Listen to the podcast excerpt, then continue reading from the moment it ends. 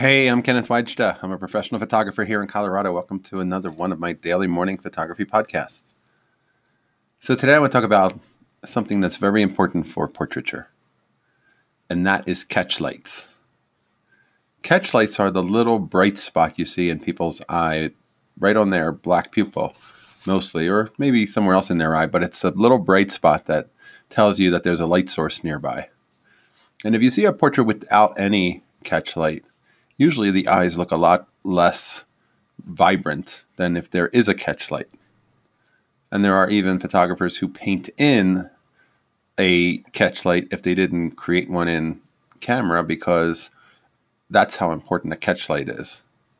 But if you look at portraits in magazines, if you look at portraits online, you'll see a little bright spot, which is basically reflecting what the lighting in the studio was creating.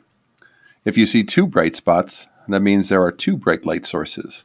You can often see light sources that are the shape of soft boxes. You can often see catch lights that are in the shape of an umbrella. You'll even see, if you look closely, the structure of the umbrella arms in the white circle of their eye.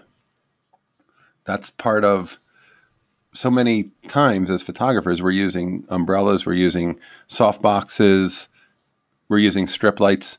Those lighting devices end up showing up inside the eye. In fact, if ever you see a person shooting with a ring light, you'll see this white circle that surrounds their whole pupil. It makes for a very even kind of kind of lighting for their face, but it makes for a very odd catch light. I'm not a fan of the ring light catch light in their eye.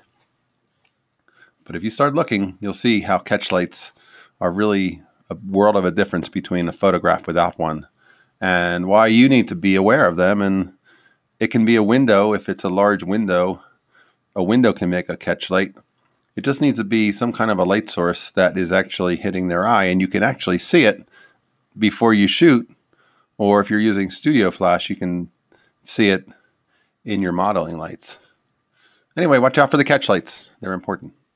All right, that's today's photography talk. If you're enjoying these, hit the subscribe button, write a review, and I'll be back tomorrow.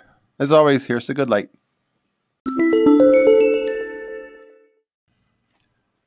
Hey, one last thing. Watch my YouTube channel. Here's to goodlight.com. And I put out a weekly YouTube of inspiring photo talks, and I think you'll enjoy it. So take a look. Here's to good light.